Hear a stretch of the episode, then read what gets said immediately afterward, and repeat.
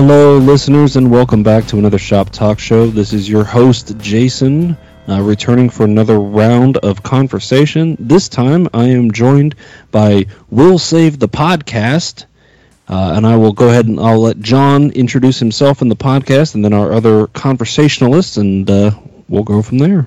Hey everyone, my name is John Swan. I'm the game master of Will Save the Podcast. We are a Starfinder actual play podcast. We are playing the uh, Paizo Adventure Path, the Threefold Conspiracy, and what a mystery it is. Yeah, hi, my name is uh, Will. I play Dr. Kantu Okatis, a Isharu uh, biomedical researcher on uh, on our adventure. Hey everyone, my name is Kelly. I play a uh, a uh, space pirate or former one called Here's Fabricius, and he is in uh, Starfinder, a race called a Shirren, which is a insectoid race in that universe. And if you're coming at us from the uh, Will Save the Podcast feed, um, again, my name is Jason. I am one of the players on Shield Bash and the editor and social media manager and host of this segment known as Shop Talk Show. Woo! Shop All right. Talk Show. Whoop, whoop. Yeah. Shop yeah. Talk. Yeah, Talking shop talking shop. on the show.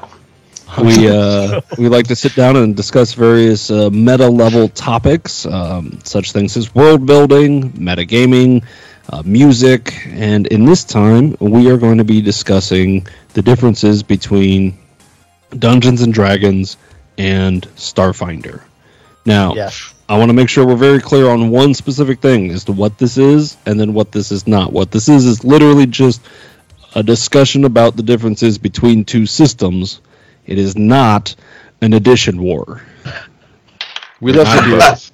Yes. Uh. Comparing, especially with like Starfinder and like 5th edition, comparing them is like trying to compare Ghostbusters and Poltergeist as ghost movies.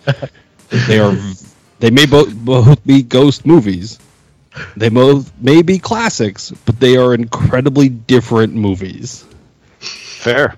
That's that's a good that's a good Well- illustration. Yeah. And yet Yeah. they might have been next to each other in the blockbuster aisle. Who knows?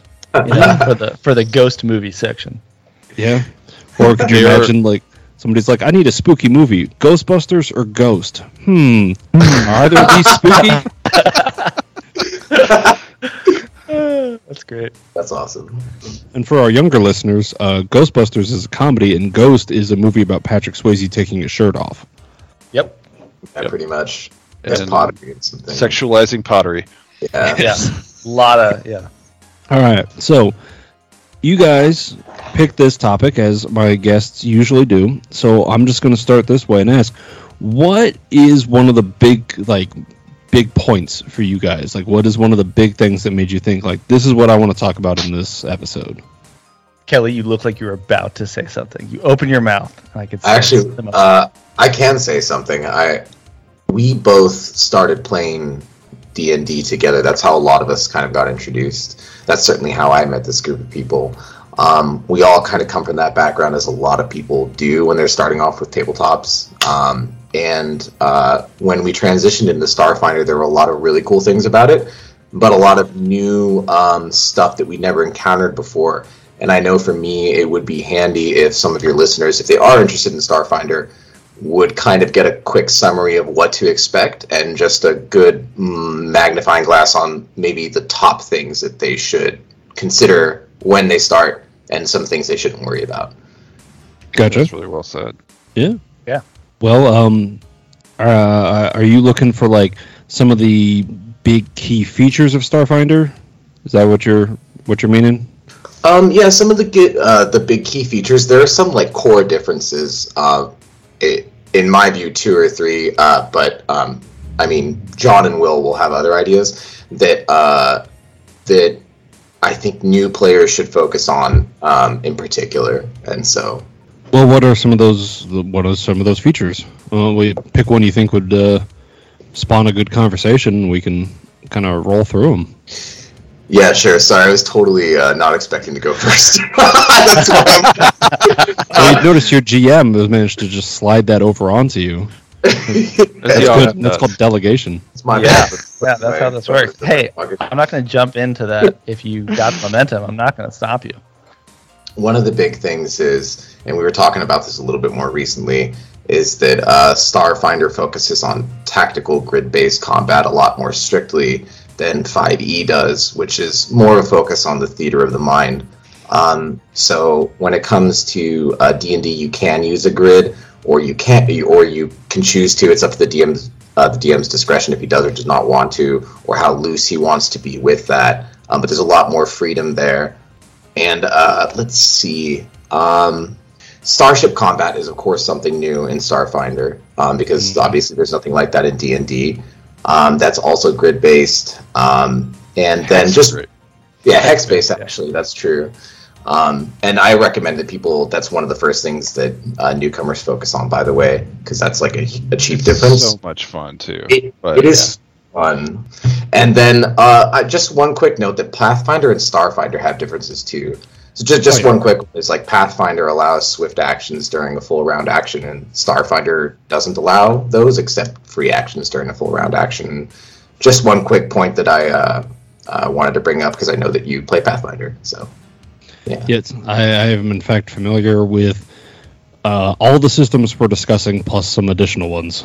That being said, one thing that one thing I've always thought, and I, I don't know how true this is, but I, one of the reasons why I think Fifth Edition is so theater of the mind with its combat is because of the negative reaction to Fourth Edition.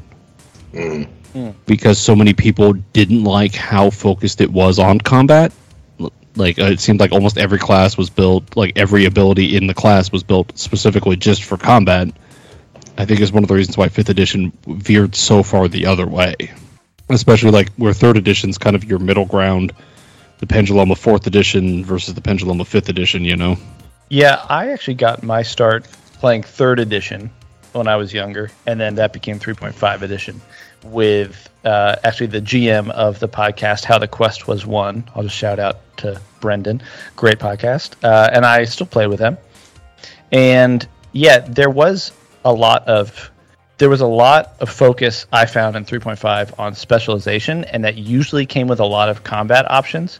And I, I, I think you're. I never got a chance to play fourth edition, so I definitely uh, feel free to jump in with that, Jason. But I, from from what I understood about fourth edition, there was also some input that they had as far as like special powers and a lot of other things that really they wanted to make each class become stand out on its own more. And then I think that kind of led to a deeper rule set that a lot of people, as you said, when 5e came by, they said, "Well, let's just simplify this." And that's uh, that, that's great because since I've played 5e, and then now since I've been playing Starfinder, then when I go back to 5e, I really do feel like it's very intuitive between all be, between whatever action I think that I'm going to do. There's there's a quick rule for it, uh, and it's usually up to the GM's discretion. And I can usually start with saying what I want to do, and then there's a simple roll for it. That's pretty different. Uh, not knowing so much about uh, fourth edition, but uh, I can definitely see how fifth edition could be interpreted as sort of more.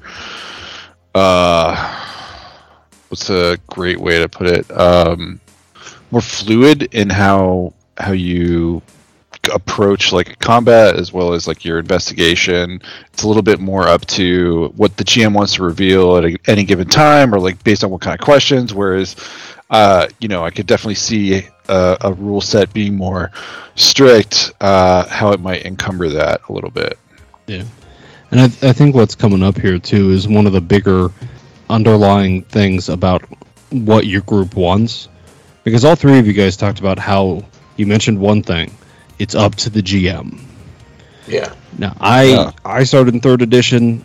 I've dabbled in the other editions, but mostly for me it's been Pathfinder over the past couple years, and it is a very rules heavy system. But at our table we like that. Yeah. And part of it is, you know, the guys I played with, they grew up playing much older systems before there were things like players handbooks and stuff mm-hmm. where they were mm-hmm. trying to survive the DM and having a system Huge where it says no you can't do that because the rule book says that i get to do this thing i think is a callback to like is one of the reasons why you know we like they like that. I like it just because I like complicated rule things where I can find loopholes. But it's uh, uh, you know, longtime listeners have heard me say this. It's all about what your table wants, and Yeah. for our table at least, we fluid is great. It's nice when a combat runs quick and smooth, but we also like that specialization and granularity of it. We Yeah, I mean, I definitely- Uh, go ahead, John. Oh, just gonna say that we definitely like the rules. Maybe I'm, I'm saying what you, what you're gonna say, Kelly. Uh, our resident rules lawyer and other uh, cast member Kevin couldn't be here tonight, but we he frequently is the individual who is saying, "Hey, hold up, hold up, hold up, hold up." I You found can't it do right that." here on this page, right? And then if we're in the middle of an episode and we're going, then we have what we affectionately call uh, the firm, who are uh, just fans that are sometimes GMs, sometimes players that we will reach out to on Discord in the middle of an episode, asking specifically about grenades or about some Ugh. specific thing, and, and, and seeing what they say. And it's also a fun little out of context spoiler for the episode, right? So, Yeah. a good time. I, I I I think we call our podcast not raw rules as written, but like don't we say medium rare? Is that the, the term that we said? Because we do focus on the rules, but there have been times where sometimes just in the moment, I mean, I mean you'll you'll hear it if you're a Will Save uh, listener that sometimes I'll just be like, you know what, I just decide this. We'll figure it out later. Hands Yeah. off the chess piece. We move on, and uh, And you We have to. Made our own sort of rules sometimes, uh, like did because we nerfed uh, magic missile. Right? Yeah, much to my chagrin, because I like that attack Yeah. a lot. as a as as a technomancer, Kelly loves that. But we basically we nerfed it because the idea is that if you want to make a lethal attack non-lethal, right, then you do incur a penalty and vice versa. And so Kelly was like, well. For an for a spell that automatically hits, which is a nice bridge between 5e and uh, Starfinder, right? And and and correct me if I'm wrong, Pathfinder, right? It automatically Oh, yeah. hits. Magic missiles, magic missiles, even in Classic. fourth edition, it's automatic. Right. Yeah, Yeah, One of yeah. the best like floating disc. It just sticks Yeah. around. Right. Yeah. You, you don't fix what's broken. But this non lethal lethal change is important because I basically said if you don't have control over whether it's going to hit or not, like it's definitely going to hit, then I feel like there's a 50% chance that even though you want it to be non lethal, it might be lethal or vice versa. So you have to roll a percentage die. Because I, I, I think it just makes sense. It makes sense that you're kind of casting something that is a little bit, uh, it, it- it's so well- Unwieldy. yeah, Yeah. it's so unwieldy. The other side was to say it's always lethal, right? Because That's the side I would have come down on because that's just what it does. Like, yeah, Fair enough. Fair You enough. and Kevin are, are in good company. Though, Yeah. though it makes Yeah. it more difficult for my character, I, I like that flavor that we add. Uh, uh, in truth, so that's But- good. Yeah. But only if you intend it as such. It's not like every time you cast it, it might be 50 50. Yeah. that's I- I- that's much better because otherwise it's Yeah. just a lot more extra rolling. that Oh, yeah. uh, No, no, no. Yeah. Well, I, I will admit, um, one of the guys in our, our podcast, he strongly dislikes fifth edition because he thinks it's too loose on the rules. One of the things that I'm constantly trying to remind him is that, yeah, compared to Pathfinder, and Starfinder, yeah, fifth edition is pretty loose on the rules. Um, but I recently got to talk to a guy named John Hambone McGuire who did a. Kickstart for 321 Action. He sent me the PDF for the scenario he kickstarted last year and the full rule, full rule book and pre-generated characters and the thing was just over 100 pages. Wow. Yeah. Nice. So it's kind of that reminder that there are systems out there that are really, Really loose. yeah. The whole game revolves around a single D10. That's all you need to play the entire game. That sounds great. Like, you've piqued my interest. Now, Oh, I mean, it was a fantastic. It's fantastic, and you, actually, the rules are out there. Um, for those of you who are interested, again, it's three, two, one, action. Uh, you can get them. It's a lot of fun to play. We had a great time. It's uh, it, it looks like it's pay what you want on DriveThruRPG. So it's uh, yeah, check them out. Um, but that's not what we're here for.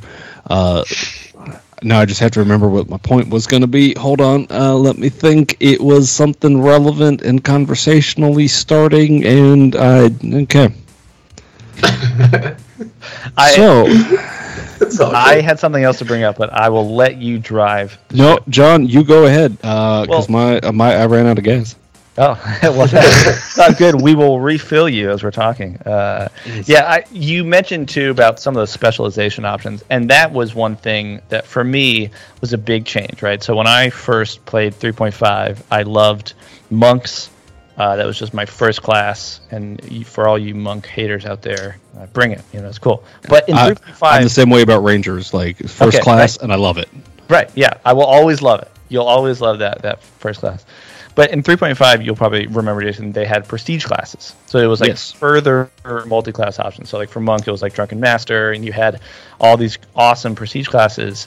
And then also, uh, you might remember this too. There they had what was the quintessential for each class, which was a harken back to even older editions, if I'm uh, correct. So there were a lot of specializations that you had in 3.5. Now in 5e, you don't have that. And to be fair, I feel like with D&D Beyond, you can really roll up and create a cool character in the space of 10 or 15 minutes with a fun backstory and you can jump right in the game and it's awesome. And there's and and there is a lot of specialization in Didn't that. they Good. change like the prestige class is just now like a rollout of like different feats depending on your class? Because I'm looking at it right now and it's uh, my favorite class because you know rogues do it better is the rogue, and um, you know there's it looks like I see arcane trickster on here in uh, three five uh, Well- class, but maybe I'm wrong. From what I understand here is fifth edition. When you get what third level, you hit your specialization, Right. Yeah, right? or second So- level ones, yeah. Yeah. So like it in Pathfinder, they would call those archetypes. Um, which in Pathfinder you can choose to be a core class or take an archetype, but the prestige class was something you had to build towards, and not everybody could take it. But more than just like you didn't have to be a rogue to take arcane trickster.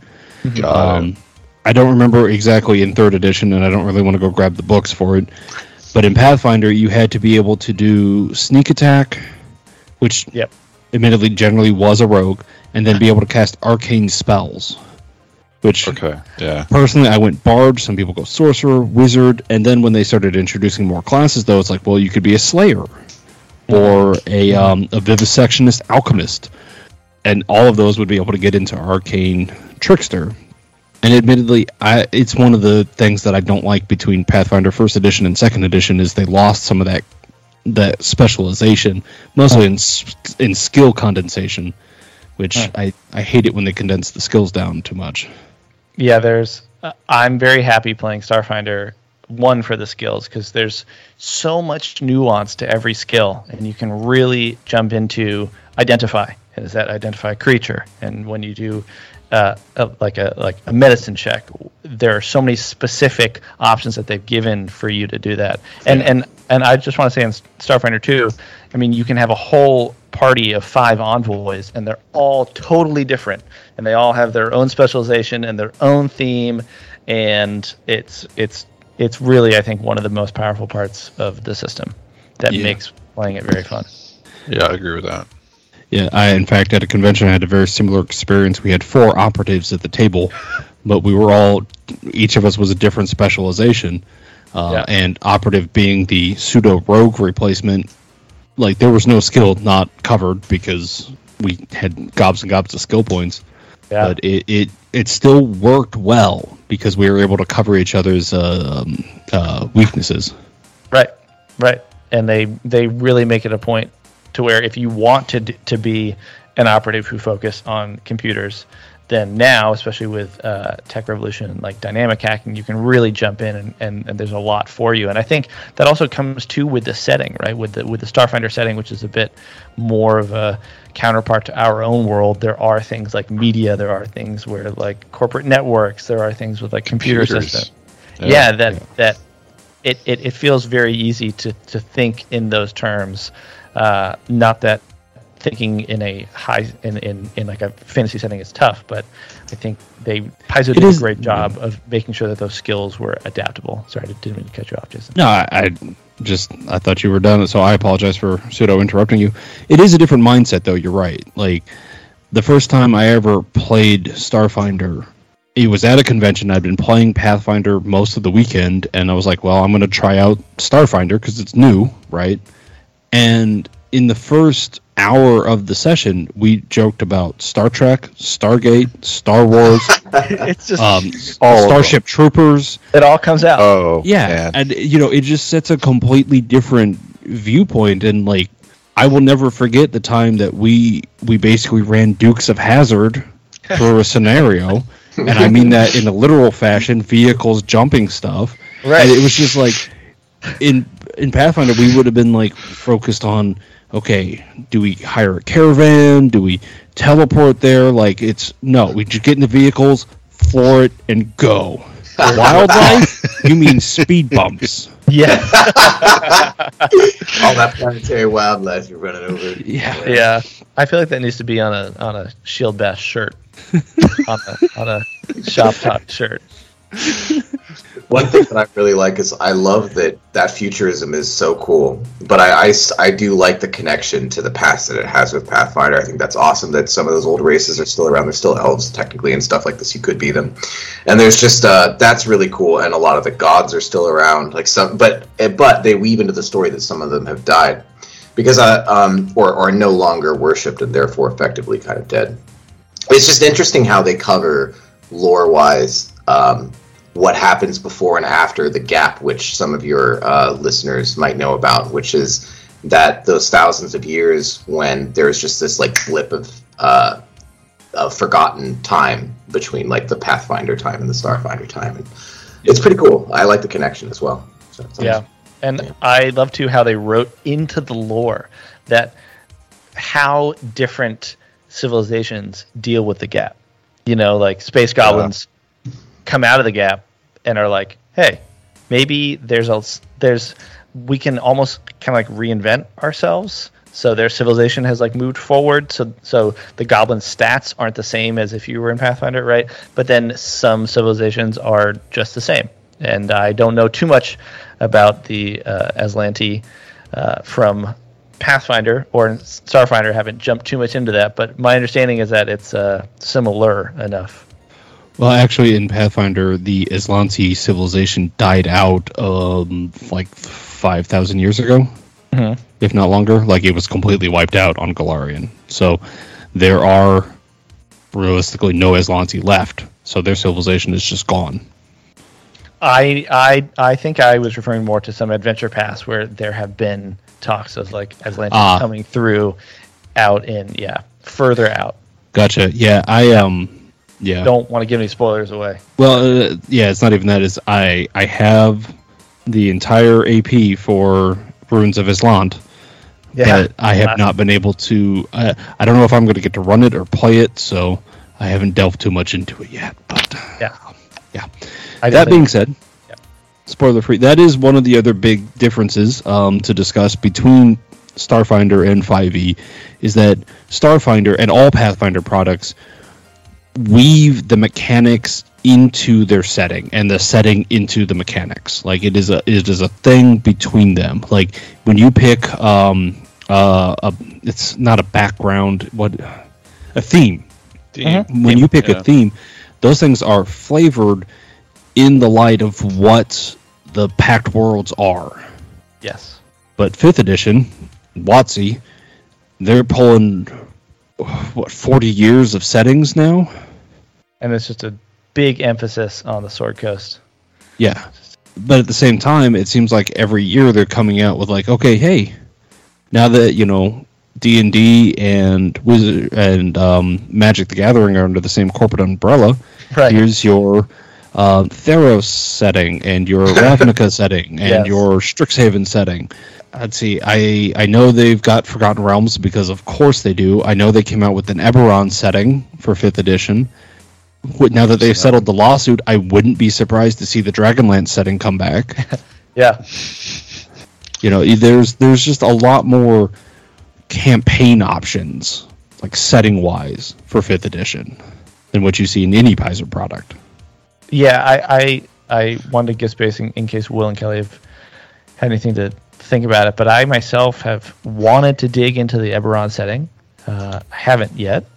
I think though one of the great things about Starfinder that I've seen the evolution with Pathfinder. I've seen that there are rule books upon lore books upon exploration books upon all this, and I, I, I think Paizo really nails that. Like there's there's a there's a depth to all of the settings that I personally prefer almost over D and D. Like sure, you could jump into Eberron, you could jump into Forgotten Realms, and then I'm going to spend uh, a while on you know a fandom site, and I'm going to read a lot about the background for D and D. But it feels like D and D can be as deep as you want it to be, and it feels like Pathfinder and Starfinder just invite you in. They are like, hey, just so you know, that thing that you just read, there's so much more meaning and great hooks and mysteries and cool things about that one thing. And it's going to be in the next sentence. We're going to hook you a little more.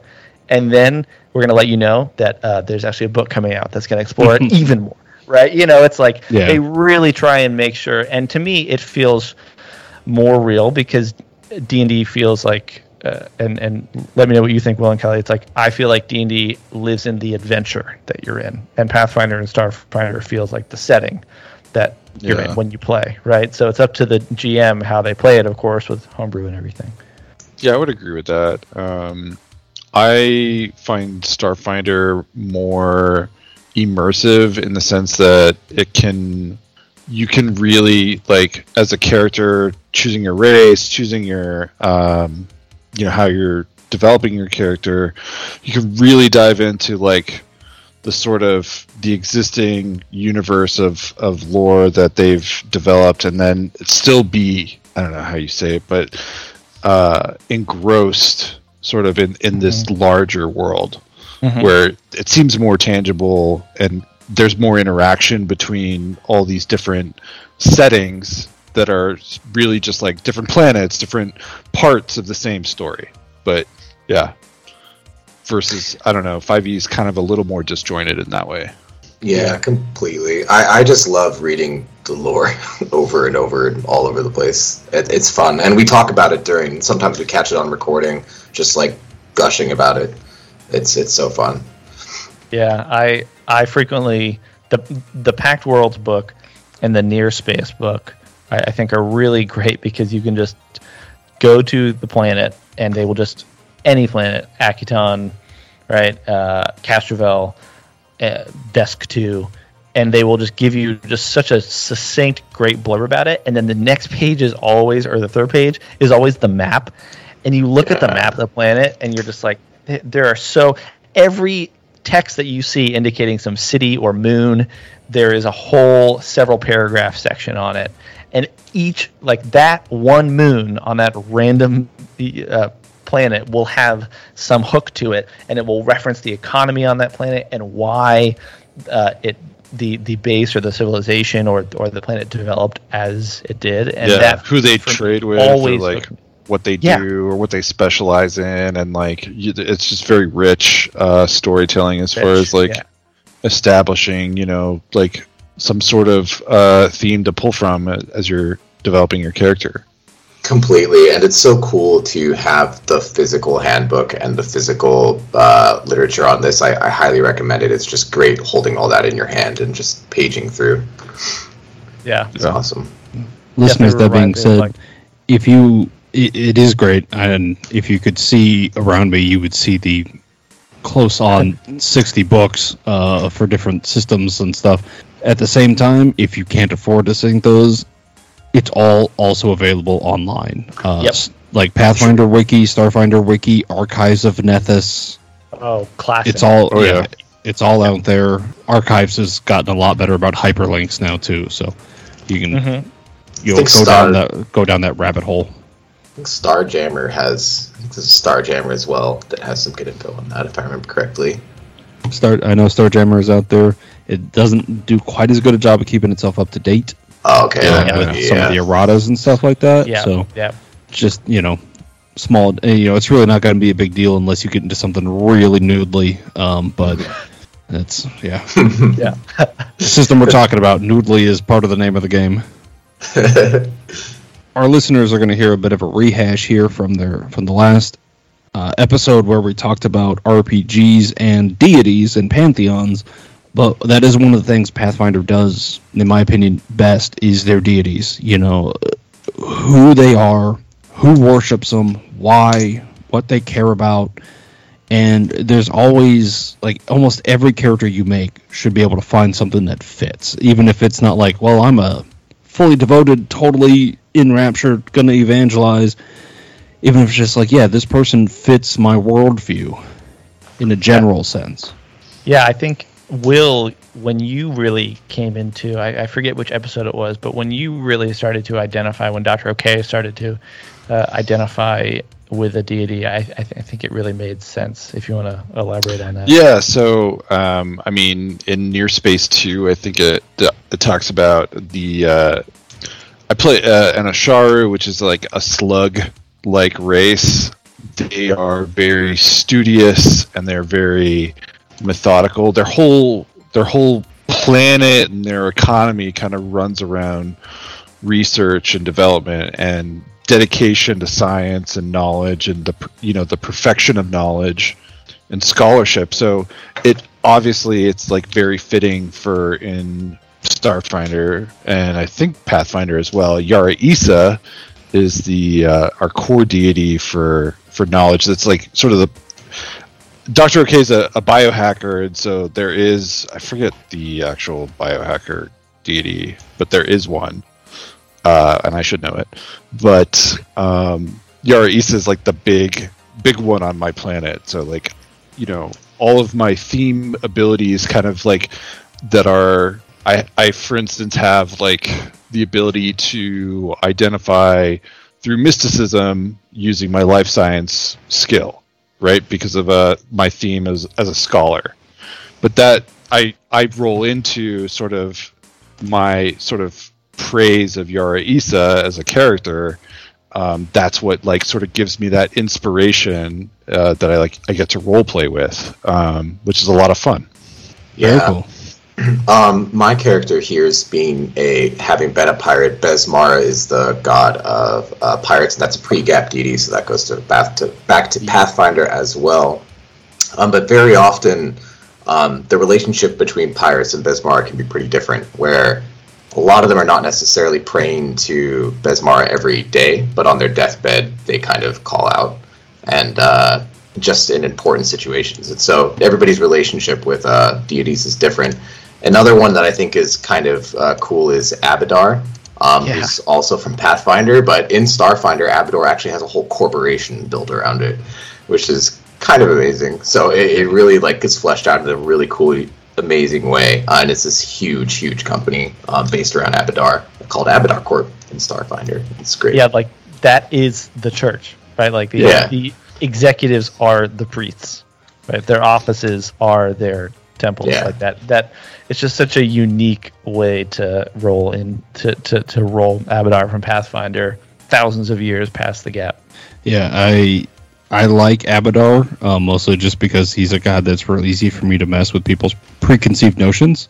Mm-hmm. I, I, told this story before, and but I love telling it. One of my one of my groups I'm running through, and they they had a mission to go save this abbot of Abadar that got kidnapped. And they go and they, they free him. They're fighting through the tunnels, and they finally get to his cage, and they cut his bonds. Like, okay, can you like here's your holy symbol? Can you like heal us? Or we got to fight our way back out. He's like, heal you? What? What? like, yeah, you're a priest of Abadar. He's like, yeah, I'm an accountant. Amazing. no magics whatsoever. Just really good at taxes and city planning. Yeah, that is awesome. That that that is great. Those are cool powers. So. Yeah, yeah. for them, yeah, it's fantastic. One of the other nice things that I find about Starfinder and it's again, I think it's a Paizo thing. There's a lot of lore. It's very rich, mm-hmm. but in the lore, there's also a lot of question marks. You know, like what happened? Uh, if this makes any sense to you guys, what happened to the last Azlanti? What happened to Aroden? What is like? What did happen to the gap? Like what caused it? Who caused it? How long did it yeah. really last? The, there's the questions of like, okay, so you know that uh, the elves on Castrovel are actually you went through a giant portal to get to Golarion, right? Mm-hmm. Why are there Eoxians and Golarion in Pathfinder? yeah. You know, yeah. like there's all these things in there that are like, okay, there's tons of lore. It's very rich, and you're right, it's immersive. but there's enough other mysteries that you can kind of fill in your own gaps, which is also very cool. Yeah, yeah. As any like sort of world built world should be. I think that's great world building. So so good at that. Yeah, and I, I know that they at at at the time of, of this interview in the future they are going to release a book about the drift Paizo is for Starfinder and, and about but I don't think that they've said that in fact I'm pretty sure they they they said they're they're not going to answer anything about the gap and about what happened to Golarion because why would you it's just Yeah. it's such a such a wonderful mystery Yeah, it reminds me of the what they said about the original Star Wars trilogy. George Lucas was the master of making things sound cool without answering any questions. Yep. yeah Like, what is the Kessel Run? Nobody knew, you Yeah. know. But it almost seems less cool once you begin to learn what it is, you know. Because it's just like I don't know what that means, but that sounds like it's a fast ship. Yes. Yes. Exactly. Yeah. Exactly. And you need that mystery sometimes. You you need some questions to remain unanswered in order to keep that drive and that curiosity. So we've talked a lot about Pat, uh, Starfinder. I'm going to talk a little bit about some of the things I like about Fifth Edition. Uh, I sent over a couple different things.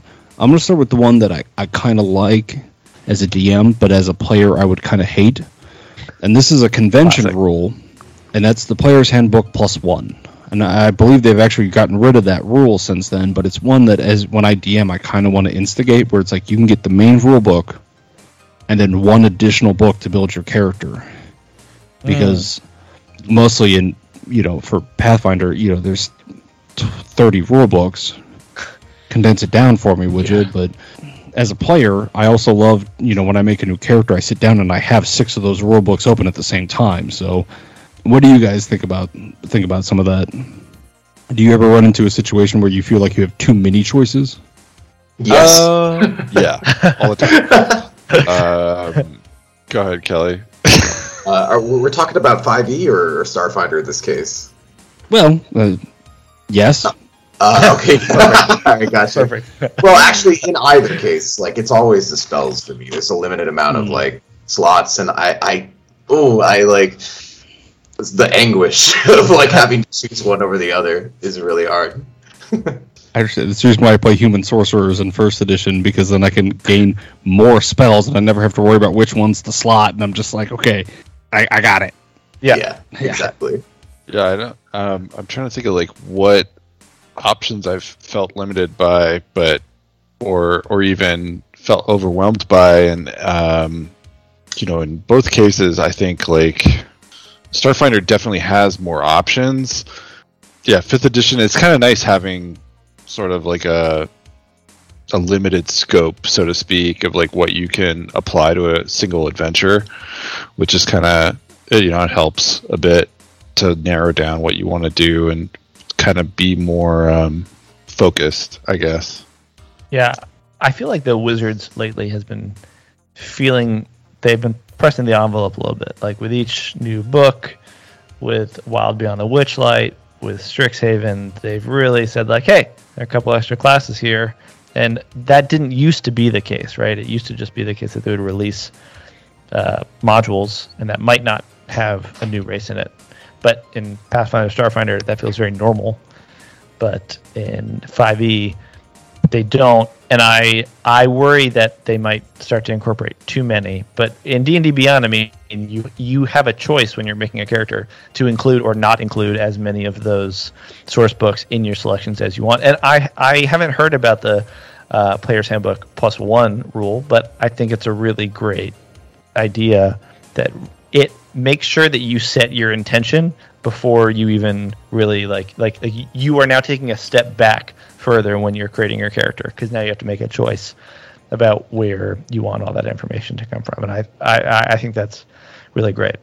I've never played a starfinder character spoiler. I've only gm starfinder but i gm'd and, and played 5e so I, I have a lot more opinions about 5e choices when it comes to creating a character Uh, one thing I will hark back to what you said. Um, it may have a new race. Pa- Starfinder has so many races. Yes. And like I said, I I loved going to conventions. I've kind of cut back now because of parenting, but in when you played Pathfinder at conventions, anything outside the core rulebook races, you had to like earn them through play, right? But when I started doing Starfinder at conventions, it was like every scenario they're like, "Oh, you completed it. Here's this race. Here's this race. You want to be a sentient hive mind crystalline creature? Here you go. Yeah. Like, Do you want to be a gas cloud? You can play it. Do you want to be a six foot tall bald butterfly angel? Here you go. Right. There's an entire world. Just like Yeah. any kind of animal person too. It's like cat people. Like it's awesome. Lizard Yeah. people. Husky people. Yeah. Uplifted bear. Yeah. I mean, no, if I ever got the awakened bear, that's what I'm playing. Like, There's no question. You have to. Yes. The legend of Sir Barrington is ridden ridden in my brain for a long time. Amazing. Barrington. But uh, one of the, some of the other stuff, like okay, you I talked about a con- condensation of skills. I love the fifth edition skill of investigation because, like you, John, I started in third edition, three point five, and search, spot, and listen were such an annoying split up, having to sink s- skill points into all three of them just to be able to be moderately perceptive. And then getting in the debate of like, well, it's a weird taste and you can't spot a taste. I'm like, well, what the f-? like there's no what do you want from me, right? So in Pathfinder it all became yeah, it all became perception. And perception became the single most important skill in the entire game. Because oh, you're, somebody's trying to sneak up on you. Perception check. Oh, perception. Oh, you're looking for something important. Perception check. Oh, this is happening. Perception check. I wish there was investigation kind of split up for like that passive and that active searching. You know. Well, I, I I think too you bring up passive and active, and I know I actually really enjoy, and it comes from 3.5, and I'm pretty sure it's from Pathfinder, and it's definitely Starfinder. The the trained and untrained sense of skills, and I there's also the the take 10 and the and the take 20 aspect to skills, and I think I realized kind of that 5e rolled away the whole like trained untrained right? And take 10 take 20 and there's neither of that in there but there is passive perception. There are like passive skill checks which are literally 10 plus, Plus, your skill yeah. right and and i like that. Like that's such a succinct way and it's really beautiful in its simplicity to just say well here's what you're actively doing and here's what you would passively do. And and those literal words meaning the exact same thing without having a whole other set of take 10 take 20 as much as i love them in starfinder it's very nice in E. 5e I, I, I guess I, I, I agree with your general summary of um of, of missing investigation and then also yeah I, I I really do miss the passive perception. I think that that is is awesome not having to roll perception all the time. Um, yeah, that's that's kind of it really. Yeah, I mean, I, to echo that, like I, I do the simplicity of it can be. Um, I think like one of the biggest challenges when I started playing Starfinder was like getting to know how to do an investigation as my character because I like. I've, I had figured life science was going to be like very important to my character, uh, and as like sort of the the debuff and buffer and investigator kind of in some regard. But yeah it was it was it was complicated to kind of get into those sort of crunchy nuances at first. And um, but i've come to appreciate them. But you know it's just it's different flavor is all. Like d&d is a, a lot uh, i think more approachable from a, like a, a investigation standpoint in that regard And for some of my listeners who uh, I do GM for off air, I know you're going to be sitting here thinking, but Jason, you use passive perceptions. You have them all written down. And you're right, I do. But Neil, when your regular perception is 27, so your passive is 37, it doesn't really make a much difference. It doesn't. That's great. That's great. I think too. One one thing that that just came to mind too is this as a as a GM, there is this idea that like if you're not going to have any anything cool from failing, right? Then why would you maybe or anything of note from failing something, then the, the, the take 10 or the passive really makes sense. And I think that that, that starts to blend in with your personal style of GMing and how much you uh, elaborate on actions and failing forward. And you, you can get pretty deep in, in that theory. But uh, it, there's, there's a really nice way that 5e has just kind of taken that away. And they've given you the gm the key to say like well what's your passive perception? Right? And that allows the story to move forward without you having to do a lot of mental gymnastics for every single dice roll. Uh, which one of the other cool things that fifth edition has added uh, that I really like, and I even tried to instigate for a little while, but didn't quite catch on with my players, is advantage and disadvantage, Mm. which I think is, in my opinion, the single most cool thing mechanically that they have done. Just that general concept of like, oh, you should succeed at this, but there's always that chance. But so here's advantage, you know, or there's no arbitrary like, I really don't think you'd be able to do this, so take a big penalty. It's just this is ridiculous disadvantage. I, I'm I'm just gonna say flat out yes. When I like first played 5e, and then they're like, so this is advantage and disadvantage. My mind was like, this is this makes so much sense. This is the way. yeah, this This is is the way. the This way. is the this way. is great. It's it's. I feel like there have been times where we've wanted to do that in Starfinder, and then I, as a GM, am like, uh, maybe not. Or y'all have brought it up, and I've been like, oh, but we're playing Starfinder, so Yeah. I I want to use it, but then also 5e is balanced for advantage and disadvantage, right? Starfinder is not. And so it's like it is almost betraying the spirit of the system to do it. But if you want to do it out there, totally you should totally do it cuz it's hard not to. It's such an attractive rule. I, I agree. So, what are your guys? Some uh, Kelly, were you about to say something? I think I caught you off at a.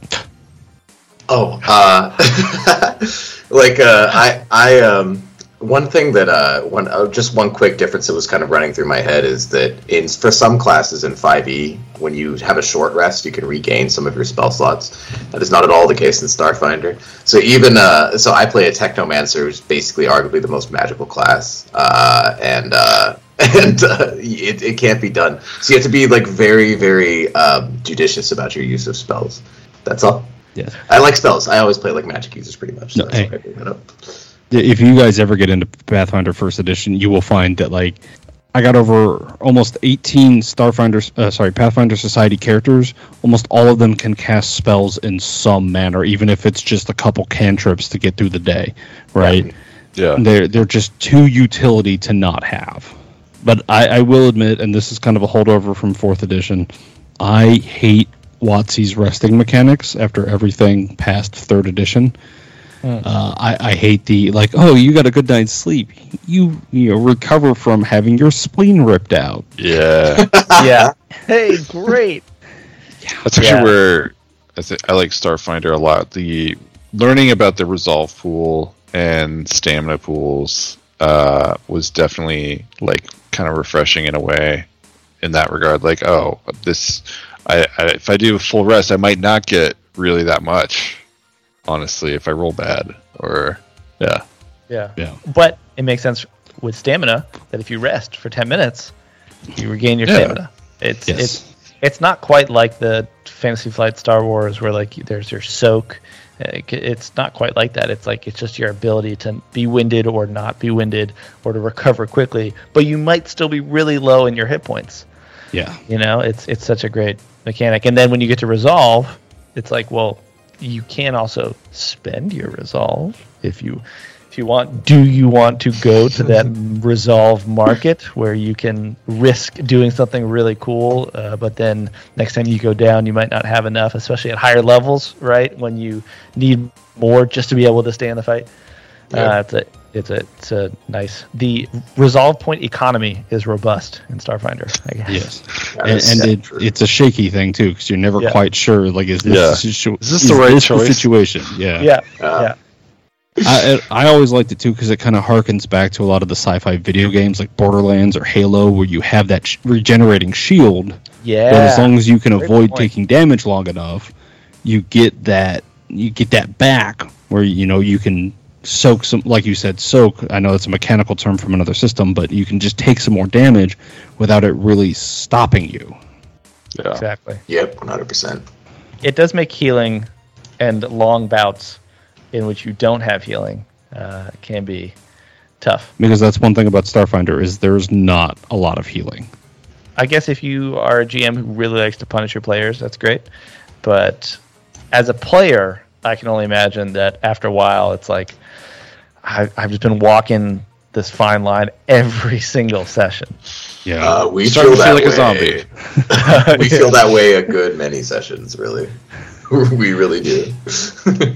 Well, I, I like many people uh, do listen to, well, did now that series is over, Androids and Aliens, Yeah. uh, by Glass Cannon podcast, and Yep.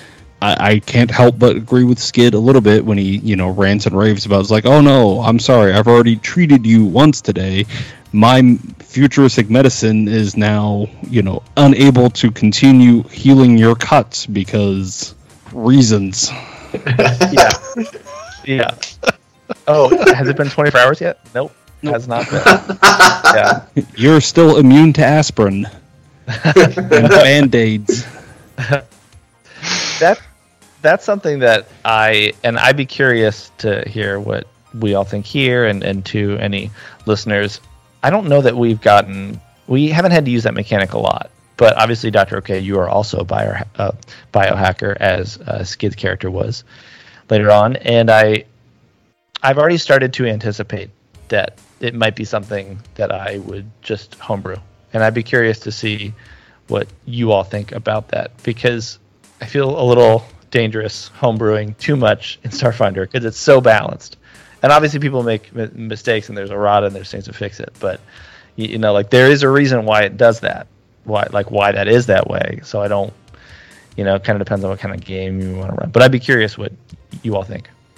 I think in, it, in some degree, you know, maybe it makes sense where resources are spent and they sort of slowly regenerate my custom micro lab or something. You know, like we could role play it however, um, but there is that like, well, maybe, maybe you're right. Maybe like a band aid's a band aid. Like it, it shouldn't be such a uh, hard, fast sort of uh, rule. I suppose maybe I don't know. Mm, I guess I'm down for. Yeah, I not doing this very often. I don't have a super strong opinion, but like uh, I'm, I'm always down to have John homebrew things. He's very good at GMing in general. So Well, obviously, I'm not on your guys' podcast, so I don't have a big stake in this. Um, but if I were to make a suggestion, it would be to check out the medicine rules in Pathfinder Second Edition, uh, because they they set up a lot of that where you can only do it like in combat for a person once a day. Um, but then there's a feat where you can do it an extra time, or outside of combat it takes this long. But then you can take feats to make it shorter, or do it more often, or two people at once, and like all that stuff. So Yeah. I would suggest to check that out. That's a great suggestion. That Plus, it feels good. like it's kind of keeping it in the family, like Yes. going to Pathfinder. I do feel like the rules for that evolved from Starfinder, so that's my two Oh, cents. For 2E came from Starfinder, you mean? yeah, Got it. Yeah, Nice. the medicine specifically, and some of the others, but the medicine specifically. So, um, you guys, what are some like closing thoughts for you guys? Like, um, is there anything that we, you know, you came into this wishing like, oh, I can't wait to talk about this, but we haven't quite hit it yet? I wanted to talk about Starship Combat. Woo! Well, shoot, let's go. Starship. Combat, one of the most controversial things. Uh, it is literally a love it or hate it thing. Uh, I love it. I I mean, I think it's fun, but like I've sat down with plenty of people that are just like, "Does this scenario have Starship Combat?" Yeah. Okay. Uh, I'm done. Uh, and they just no. That's uh, they even man. put it in the description of some stuff nowadays, so it's like they just don't even sign up for stuff because some people just really don't like it.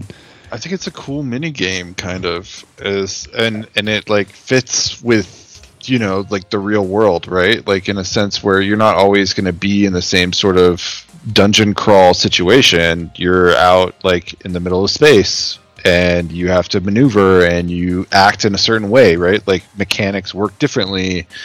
You know, it's turn based, but it's uh, you act kind of simultaneously, right? Like you Mhm. uh, you're opposing like who moves first, but you guys both move at the same phase, whereas you're not like uh, move and shoot, move and shoot. So, listeners, basically the way Starship Combat works is there it goes in. I think it's three stages, right? There's like your science and engineering, so like people can like Helm repair phase. things. Hel- and then there's the helm phase for piloting, and then there's the gunnery phase, which is my personal favorite because even though I'm a pilot, there always seems to be somebody with a higher piloting skill, but I still get to blow things up with nukes. Agree. There's that. Um, but like The weapons are cool. Yeah. twin electric Gatling guns. We also like Cool. taunting, uh, taunting enemies on the other ships. By that's like Yes. my favorite part. Yeah. You guys smell like ducks. You got the sound of ducks in the background. Yeah. exactly. That's insulting. Now there'll be duck people in Starfinder soon. Yeah. Yeah. Malardinians. Paladinians. Did you just come up with that? Was that, that was, That's awesome. Yeah. yeah. Uh, yeah, that's awesome. My next character. Yeah, Paladinian. Homebrew race. I'm in. See if you can find the stats for Tango and just kind of, you know, adjust them a bit. Yeah, I, uh, Unnecessarily aggressive. Swans. Yeah, I as a GM, I really enjoy Star uh, Starship Combat because you know, as a GM, you kind of get the bonus of like, it's fun to decide and have one role, right? Like to be in the to be the pilot or to be the gunner, but then it's also fun as the GM to just do all of it. It is. I have definitely found that in when we have done it in our show or We haven't done it yet on the playtest- show. not on the Okay. show, no. Uh, but in the playtests, just just for us, we have, and I definitely was just like leaning back in my chair with the mic at the full extension, and I am just turning from page to page every time. And but that is really fun for me. So I I, I I think for all you listeners, if you haven't done Starship Combat, you have to figure it out for yourself. It's definitely a really cool mini game. I could see why you wouldn't, why some people wouldn't like it though. But Tot- at, but I think you should still try it unless uh, you just don't like it. I didn't like it at first, but it grew on me. It definitely did. It became really fun. I There's also just, there's like- just a few things to remember. Once you get the system down, you're good. Yeah. Yeah. And I, I liked, there was some uh, Ask Me Anything with the developers of Starfinder on Reddit. And I distinctly remember somebody being like, hey, so why aren't there credit scores for all the upgrades that you can buy for a ship? And they literally said, because we don't, we, we wrote it so then people can't just like take a ship and then just attack several player characters right like which which could happen but like you're not just gonna like shoot you know these nukes onto a party of people on the Yeah. planet so so you have your starship build points that go I should. and I should. I was Yeah. gonna say I should say there is a spell though in Starfinder where you could cause like a giant fleet of ships to appear above you and fire them. it is an like- incredible spell. Calling in an AC yeah dragon ship, It's awesome. Puff the Magic Dragon. Yes. Now, uh, one one little side note on here. Uh, about a year ago, I did an interview with Jared Bailey from the Maximum Pew Pew podcast. We talked about kit bashing. He's also uh, on a Starfinder podcast, uh, and he talked about how there was a whole nother system, whole completely different tabletop RPG system with its own rules for Starship combat. And they're like, "Yeah, we play Starfinder, but we use those Starship combat rules." Mm. Huh. So, listeners, like, if you're ever thinking, like, yeah, I hated Starship Combat, but I love Starfinder, there are options out there, yeah. you know, besides just, Totally. you know, hand waving and saying, like, yes, you are awesome and blow up the other enemy ships. We're just avoiding them at all costs and stuff. Yeah. That's that's great. I'll check that out. So, I, I wish I could remember the name of the system, but it's our kit bashing episode. It's, uh, I want to say it's like all the way back to, it was episode three for Shop Talk Show. You can go back and check that out, listeners. And, uh, you know, while you're at it, go ahead and download the whole Shield Bash library and listen to them all. yeah do it. do it Do it. Do it. Do it. Do Do it. it. Do it. Yes. Well, Will, did that uh, sufficiently cover Starship Combat, or was there more you wanted to? No, I mean that was pretty much it. Uh, it's like it, it brings like a sort of RTS kind of flavor to. I just remember distinctly we have our tabletop monitor, and we were all just sort of like standing around it, trying to like plot out and a little bit of metagame maybe, but you know we were we were very engrossed in like how do we like outflank and outmaneuver with our ship versus their ship and their turning radius. Like we're scanning their ship. Like it was very detailed and Yeah. and, and it was so much fun. Like I really relished that a lot, uh, and I can't wait. I hope you know, John, that there's some combat that I can also digest in our show. It'd be fun. Well, Yeah. Matt, if you and I ever meet up at a convention, don't let me pilot because I'm the uh, ram full speed ram into them sort of pilot. So just throwing that out there. Okay. Yeah, But it I've does sound ruined more than one vehicle doing that to enemies. Just It does sound like we want you on the guns, though. That's also. Yeah. Hey, Yeah. man, especially if you have if you have nukes and other fun things to shoot. Yeah, Grappling iron? No way. You should be you should be uh you should be doing that too. Like uh, trying to debuff our enemies and their own starships. Well, uh, Kelly, John, anything that you guys want to, any other topics or subtopics you guys wanted to hit on? Um, I mean, I just wanted to uh, just give a final bit of advice. Um, just remember that the most important rules are understanding combat, starship combat as well, and just have a general idea of what skills do. And then, just like when you started playing, whether it's Pathfinder or 5e or whatever it is, uh, you can look those other things up later as they come up. You just have fun. And seriously, check out that like uh, starships firing down on people's spell. It's great. That's it. I you know what it's think, called? yeah, Uh, I'll look it up while while I John. think John summarizes. Yeah. yeah. I, I, I I think the biggest thing for me is that when you jump into it, just let your imagination go wild. Like that for me. Like I, I when I first started playing Starfinder, it felt like I first started playing D and D again because there was just enough of a difference, and there's just such a rich lore. There's such a difference of all the things we talked about. You know, different rule set. There's a different focus. There's a different way to progress your characters. That as you're thumbing through and you're like, well, let me just see what this character gets at 20th level, what this class gets, so I know how powerful I, I will become one day, right? Like that uh, curiosity. I, I, I think if you let that uh, take over, then that really helps to have fun. And just as Kelly said, and just as Will said, like you will find the things like Starship Combat that will make it fun, or you know you will see the rules that you will remember, and if you don't remember the other ones, that's fine because that's why there is a rule book. You are not meant to be the uh, encyclopedia of rules, and just really have fun with it because Starfinder allows you to do a lot of really fun things that uh, 5e doesn't. Well, uh, for my closing thoughts, what I'm going to say is, listeners, if you get, sit through this whole thing and you're just really not sure what to do, try them both. There's no rule against it. Uh, there are some people that will look down on you for playing one versus the other. Do not play with those people. Do not associate with those people as much as you can because those all. people are jerks. Yep. Figure out which system you like, and quite frankly, if you sit down and you don't like either of them, just remember there are thousands of other choices. Uh, and if you don't think you have time to try them out, check out We'll Save the Podcast. Find That's out from them what Starfinder's like. It's a lot of And- It is a lot of fun, and that spell is called Shadowy Fleet.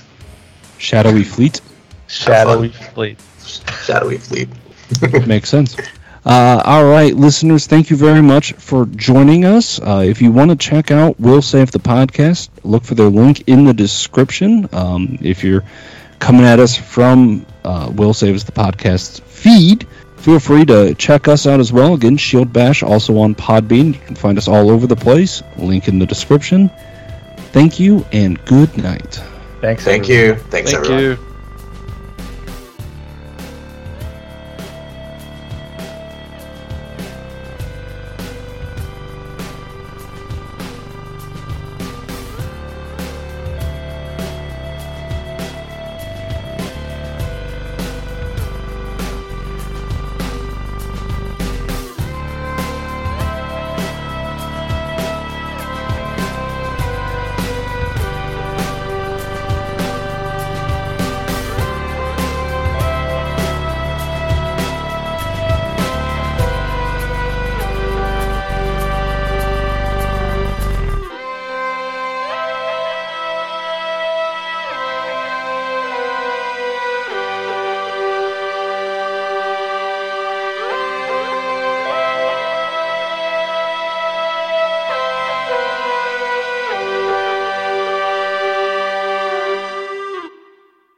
Shield Bash is made in association with Knights of the Octagon and the Farmageddon Gaming Convention.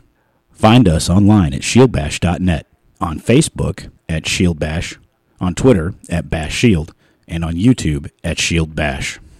Bumper music provided by Lee Rosevere. Other artists can be found in the episode description. Troubles in Otari, Abomination Vaults, Serpent Skull, and Pathfinder are the property of Paizo Publishing Incorporated. Leave a comment on iTunes for a chance to hear us read it out on the podcast. Questions and comments can be sent to shieldbashpodcast at gmail.com.